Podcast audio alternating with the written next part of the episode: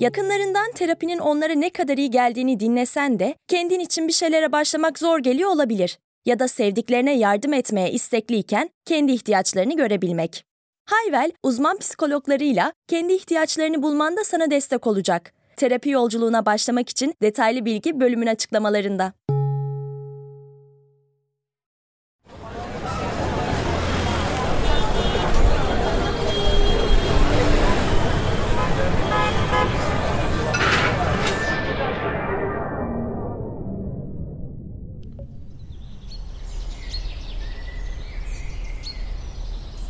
Herkes benimle mi? Burası Sepin Kafası. Hepiniz hoş geldiniz.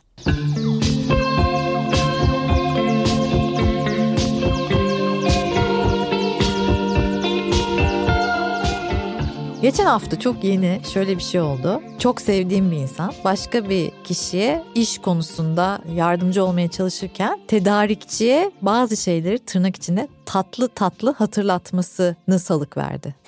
Ve o tırnak içindeki tatlı tatlı Mesela bana çok değişik geldi yani onu öyle duymak. Çünkü zannediyorum yani hepimizin kadın olduğu bir ortamdı bu konuşmanın geçtiği ortam. Ve birden yani şöyle hissettim tedarikçi de erkek.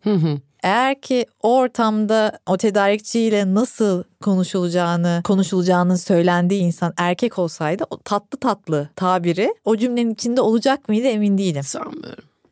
Ve böyle e, bunun üzerine sohbet etmeye başladık. Ve ben sonunda yani şuna geldim galiba biz kadınlar özellikle de yani iş hayatında da böyle daha aktif olmaya başladığımız zamanlardan geçiyoruz. Yani bir süredir tabii ki öyle yani yeni bir şey değil bu ama bu dönemde daha böyle hepimiz bir şekilde bir şeyler üretiyoruz. Ve bu böyle tatlı tatlı olma hali galiba bizim iletişimimiz için çok beklenen bir şey yani kadın dediğin tatlı tatlı iletişim kurar. Ne düşünüyorsun Birazcık, bu konuda? Ya bu konuda işte şey orada bayağı ben konuyu değiştirdim ya o sohbette. Mi? ne münasebet sen ol tatlı yani. Yani bu tatlı tatlıyı bir koyalım şöyle evet, masaya evet. konuşalım.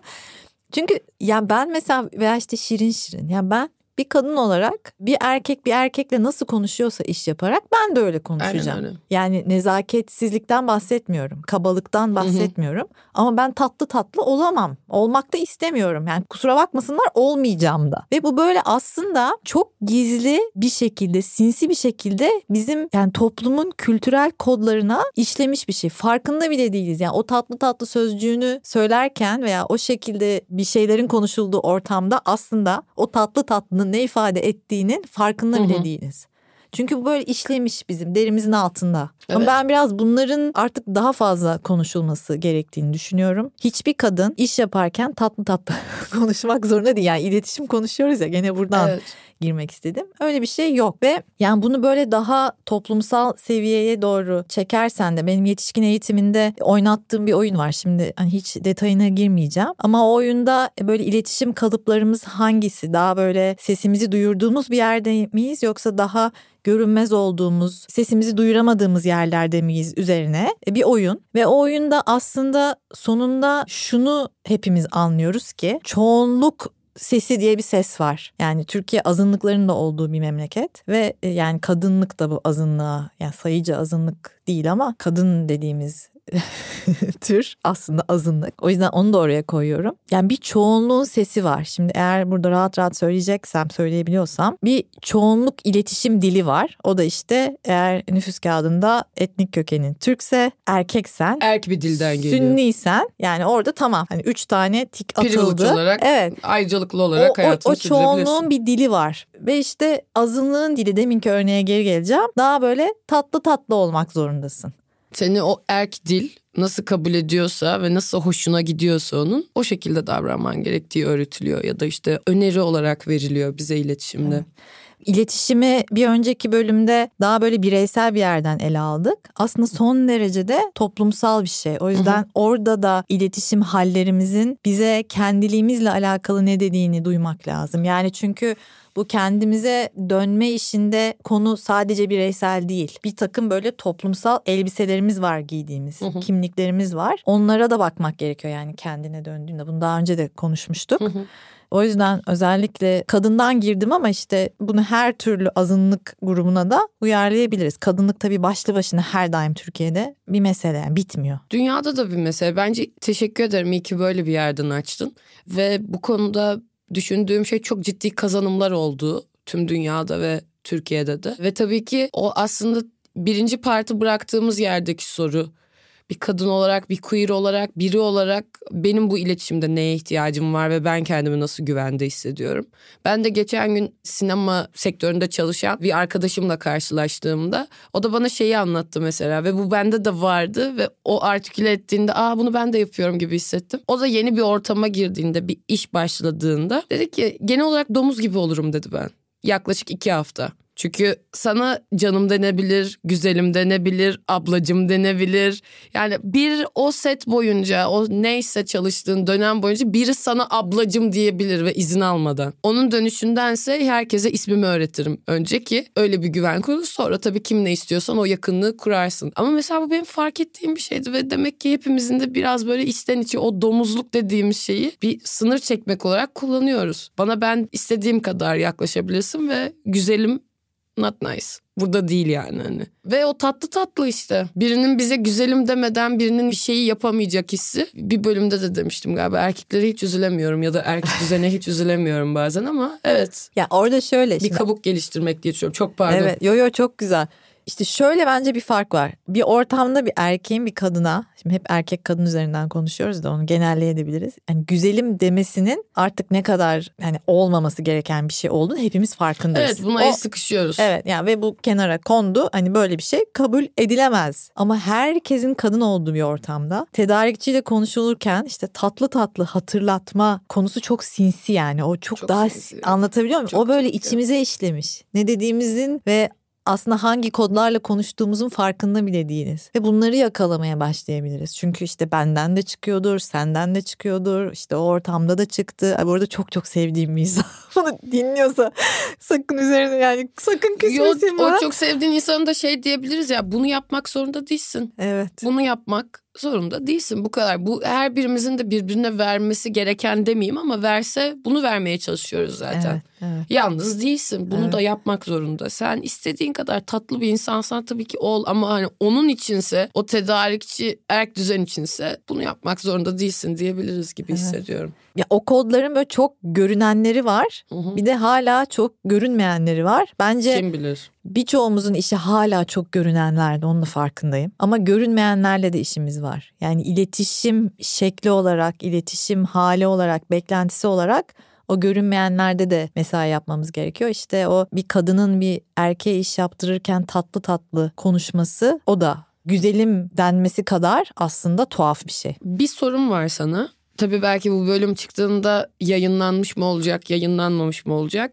Evrim Kur'an'la podcast'inde kültürden birkaç bir şey söylemiştin. Ve aslında bir kültürün olmadığını ve dünyada her şeyin o kültürle beraber yeniden inşa ettiğini parafrez ediyorum şu anda aklımda kalan şekilde. Ama bu erk düzen diye bahsettiğimiz şey bu tamamen de kültürden geldiği kaçınılmaz bir gerçek. Ve şu anda da bir değişme var dünyada. Kazanımlar var. Azınlık hakları diye bahsettik. O kadın mücadelesi var. Dünyanın en güçlü mücadelelerinden biri. Şu anda İran'da devam eden bir mücadele var. Her yerde bir şey oluyor aslında ve olmaya da devam ediyor. Aslında yine bir kültür inşası mı diyeceğim bu yoksa bir kültür yıkımı mı diye sorun var sana. İşte oradaki ilk soru bizim kültürümüz hakikaten ne? Aa işte mesela. Ben o sorunun cevabını hala İnsan bilmiyorum. Olmak kültürü gibi.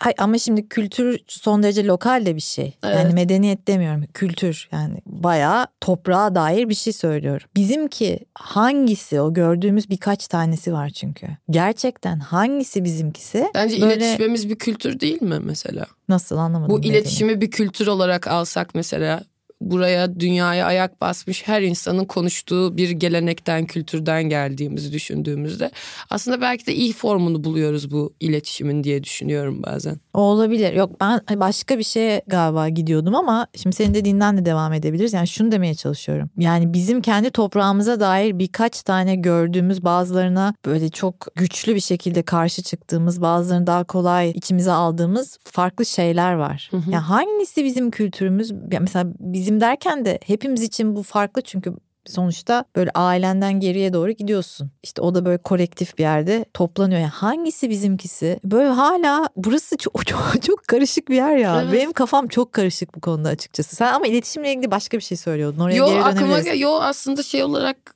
döndüğümde bir o kültürsüzlükten bahsettiğini hatırlıyorum. Evet.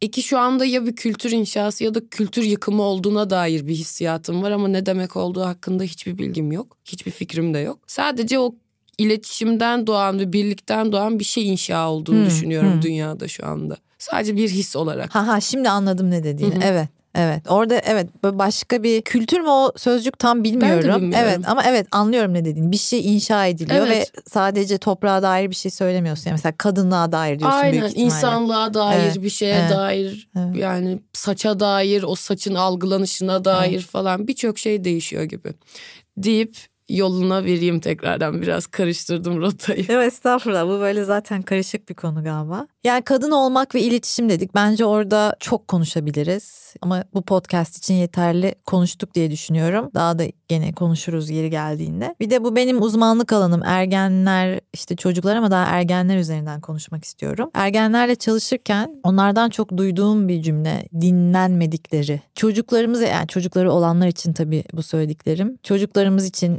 özellikle de ergen çocuklarımız için hep böyle bir şeyi telafi etme, onların sorunlarını çözme, yani böyle bir gündemle dinleme şeklimiz var. Gene dinleme üzerinden gidiyorum. Yani iletişim kurmak diyoruz ama dinlemek iletişim kurmanın böyle es geçilen tarafı ya edilgen olduğu için. Halbuki çok aktif bir yer dinlemek. Hiç edilgen bir şey değil. Son derece etken bir şey. Anlatandan daha etken bence dinleyen kişi. Veya dinlemek anlatmaktan daha etken bir şey. Hiç edilgen bir şey değil. Ama biz işte ebeveynler olarak şimdi tamamen ebeveynlik şapkasıyla konuşuyorum. Çocuklar böyle daha farklı bir yerde ama özellikle iş ergenliğe geldiğinde o koruma içgüdüsü, aman ha içgüdüsü o kadar yükseliyor ki yani sesi çok yükseliyor ve o yüzden onları dinlerken dediğim gibi hep böyle burada nereden gol yiyebilirim? İşte kaleyi tutayım, telafi edeyim, çözeyim, derdine derman olayım. Çok o halden dinlemeye başlıyoruz ve bu dinlemek değil. Bunun altını çizmek istedim. Çünkü ergen çocuklar yetişkinliğe doğru yol alan bireyler toplumun çok önemli bir parçası olduklarını düşünüyorum ve orada onları dinlemek üzerine daha fazla kafa yormamız lazım. Yani böyle ergenlerle ilgili hep işte böyle karikatürleşmiş söylemler var. Beni dinleyen bazıları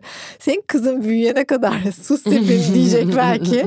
Haklıdırlar da ama benimki de artık ergen sayılır. Yani onu bir kenara koyuyorum. Ama bu söylemlerdense orada yani bu söylemleri oluşturacak kadar altında bir şey var demek. Bu tabii ki yani fizyolojik işte hormonlar şunlar bunlar birçok şey oluyor ama ondan bağımsız başka bir şey var. Ve onu birazcık daha araştırabiliriz gibi geliyor. Orada bir tane gördüğüm şey ergenlerle kendi profesyonel çalışmalarımdan dinlenmediklerini çok çok fazla hissetmeleri, çok güçlü hissetmeleri. O yüzden de bunu tekrar söylemek istedim. Yani ebeveyn çocuk ilişkisinde dinlemek daha aktif olan yer aslında. Aktif ebeveynlik içeriyor dinleme tarafı. Onu da hatırlayalım. Terapiye başlamak, içinden çıkamadığın döngüleri kırmak, bazı yanlış bulduğun kararlarını değiştirmek ve kendinle beraber daha huzurlu bir yaşam inşa etmek için atabileceğin en değerli adımlardan biri. Hayvel ile yoğun yaşam tempona uyum sağlayarak online terapi seanslarını takvimine göre ayarlayabilirsin. Bini aşkın uzmandan sana en uygun terapisti seçebilir, podb10 koduyla indirimden yararlanabilirsin. Detaylı bilgi açıklamalardaki bağlantıda. Ben sana böyle büyüyoruz demiştim bir kere. Sen de böyle büyünmez demiştin.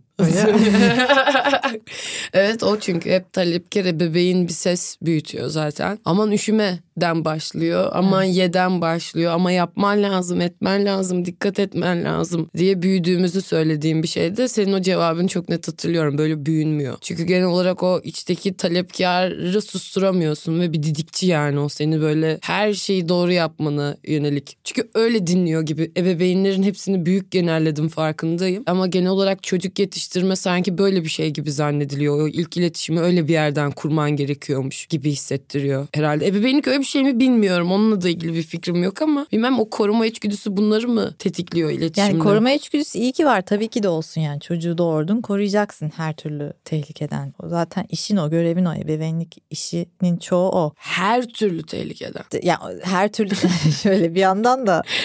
Anne sepinci.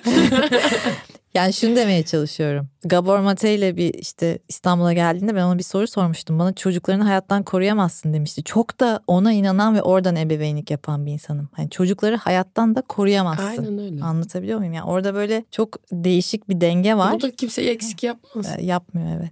Ama işte dinleme mevzu bizim bir şey yapabileceğimiz bir konu. Daha iyi dinleyebiliriz çocuklarımızı. Nasıl dinleyebilirler?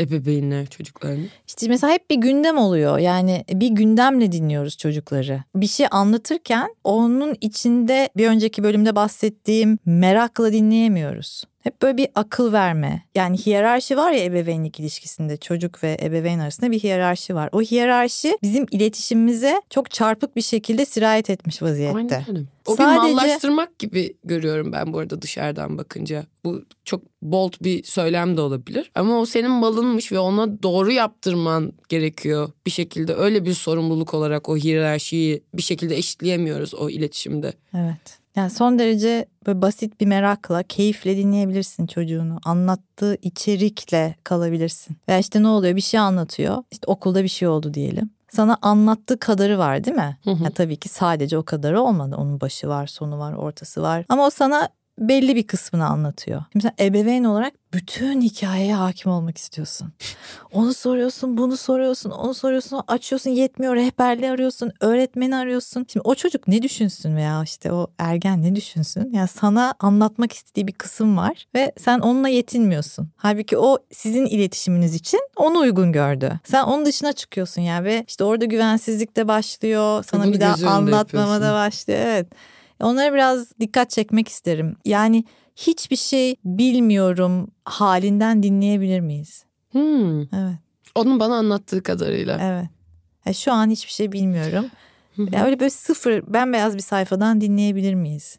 Çocukların bize anlattıklarını. Peki böyle follow up dedikleri o takip sorularını sormak aslında senin çok önerdiğin bir şey değil mi diye anlıyorum. Orası çok böyle alengirli bir yer. Yani sorduğun şey senin saf merakının bir sorusu mu? Yoksa yoksa işte bütün hikayeyi öğreneyim. bütün kaçakları kapatayım anlatabiliyor muyum? Oradan bir soru mu? Ama işte bunların hepsi kendine çok çalışma gerektiriyor. Yani hop diye bilişsel bir seviyede yapılabilecek şeyler değil. Biraz kendinin ne olduğunu yani kendini keşfetme yolunda mesai yapmış olman lazım ki çocukla veya işte ergen çocuğunla ilişkinde de oralarda dolaşabil. Yoksa hı hı. çok zor. Yani şöyle bir şey sen kendin bir şey üzülmekten korkuyorsan üzüntü duygusuyla bir derdin varsa kendinin yani çocuğunun üzülmesini tabii ki istemeyeceksin. Ama şu bir gerçek çocuğun üzülecek. Çocuğun hayatında hiç üzülmemesi gibi bir şey söz konusu olabilir mi? Öyle bir şey yok. O yüzden önce kendi üzüntünle bir ilişki kurabilmiş olman lazım veya üzüntülerinle.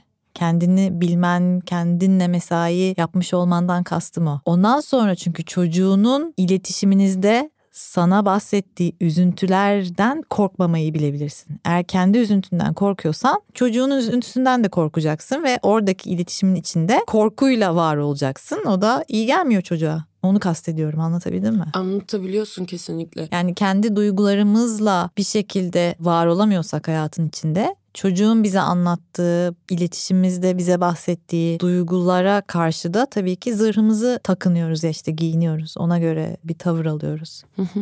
Bu iletişim olmuyor işte veya nasıl söyleyeyim iyi iletişim diye bir şeyden de bahsetmek çok doğru değil ama ya o kendiliğinden iletişim olmuyor öyle söyleyeyim. Daha yapay bir şeye dönüşüyor.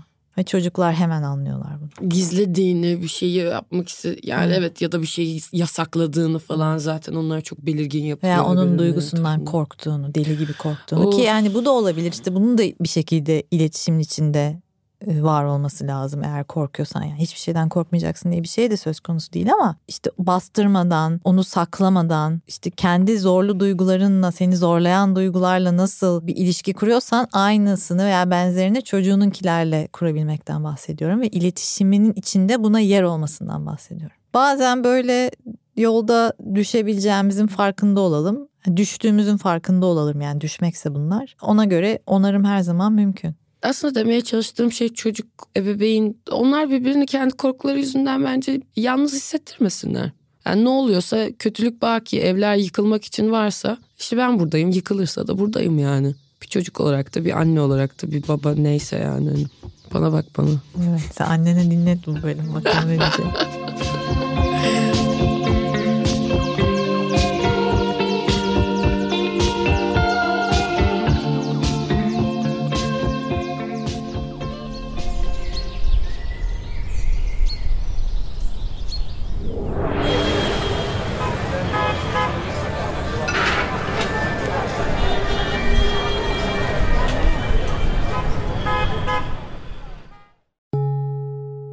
bugününe hem yarınına katacaklarıyla terapi yolculuğuna ve daha iyi hissetmeye bugün Hayvel ile başla. Açıklamadaki linkten Hayvel'i indir, ücretsiz tanışma görüşmelerinin ardından bütçene uygun seans paketini seç ve terapi yolculuğuna başla.